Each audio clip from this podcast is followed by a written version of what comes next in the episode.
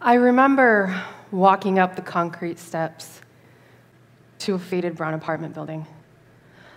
I remember a dimly lit kitchen. I remember sitting in my dad's lap, clinging to him. I knew why we were there for my dad to do drugs.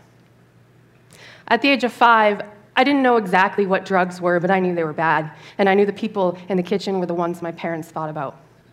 I thought that maybe if I didn't let go, he wouldn't be able to do drugs. If I pleaded with him to go, maybe we'd leave. I never succeeded. In the early morning of September 1st, 2012, my boyfriend woke me up from a restless sleep. Caitlin, he said, the police are here and they need to talk to you. The officer was standing near the front door with his hands resting on his belt. Miss Thompson, are you the eldest daughter of Anthony Reyes Thompson? I nodded. I'm sorry to inform you, your father has died of an apparent overdose. I didn't cry. I had prepared myself for this moment. I thought, God, if only an addict could know what this feels like for his child, maybe he wouldn't start using in the first place.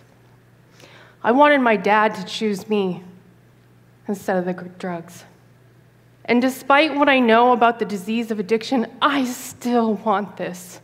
Now, as a mom of two young girls, I understand even less how my dad could choose the drugs over me. Sober, my dad was a beautiful human being. He loved being outdoors, gardening, fishing, hunting. I can picture him now in the kitchen cooking Mexican food, what he grew up on. He loved writing, art, and music. Crosby, Stills, Nash and Young, Zeppelin and Bowie.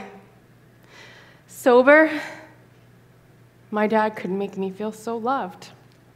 It was like he really saw me for who I was, and he was so damn proud of me.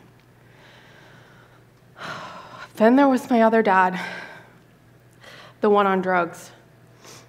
He didn't see me at all. It was like I disappeared. But I couldn't hide from the chaos the drugs created. No.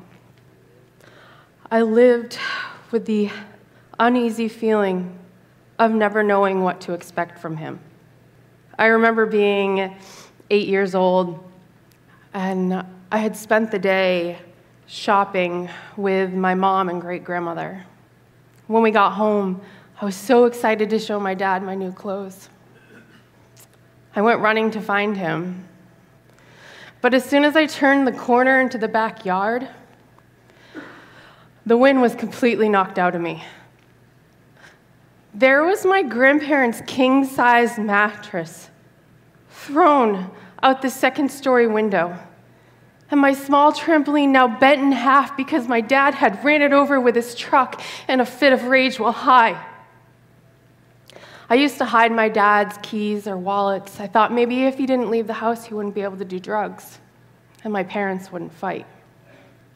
Now, if you're wondering what my mom was doing while all this was going on, she was doing the best she could, coping with the storm that addiction creates. As an adult, I got better about setting boundaries for myself.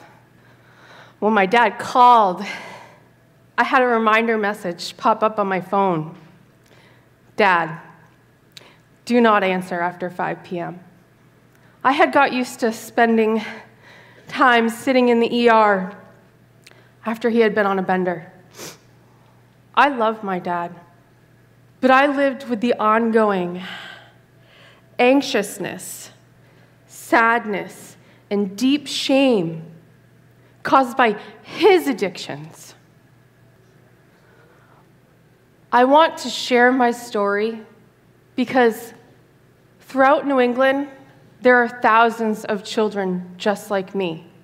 Right here in Portsmouth, at the Chase home down the street, half of the kids are there because of drug and alcohol abuse in their home. Their story is different from mine, but it's also exactly the same. One similar story I'll bet we'll share is this. I remember in middle school when the DARE officer came into our class, I was overwhelmed with anxiety. I felt like he was staring right at me when he taught our class how to identify and avoid illegal substances. I was terrified he knew what was going on in my home. At the same time, I wanted to scream. My dad does drugs. The stuff is in my house right now.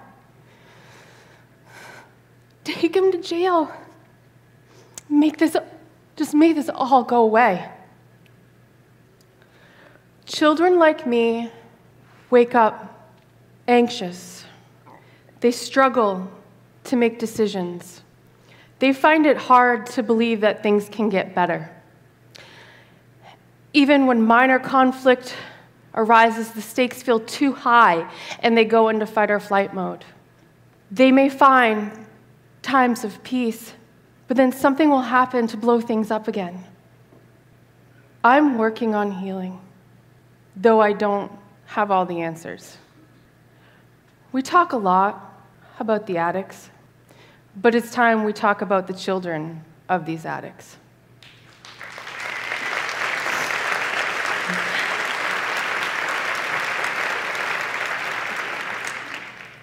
Children like me who lived in the shadow of drugs, who felt invisible and therefore irrelevant. Children like me who felt unworthy of love and belonging. Children like me who need to be seen. Thank you.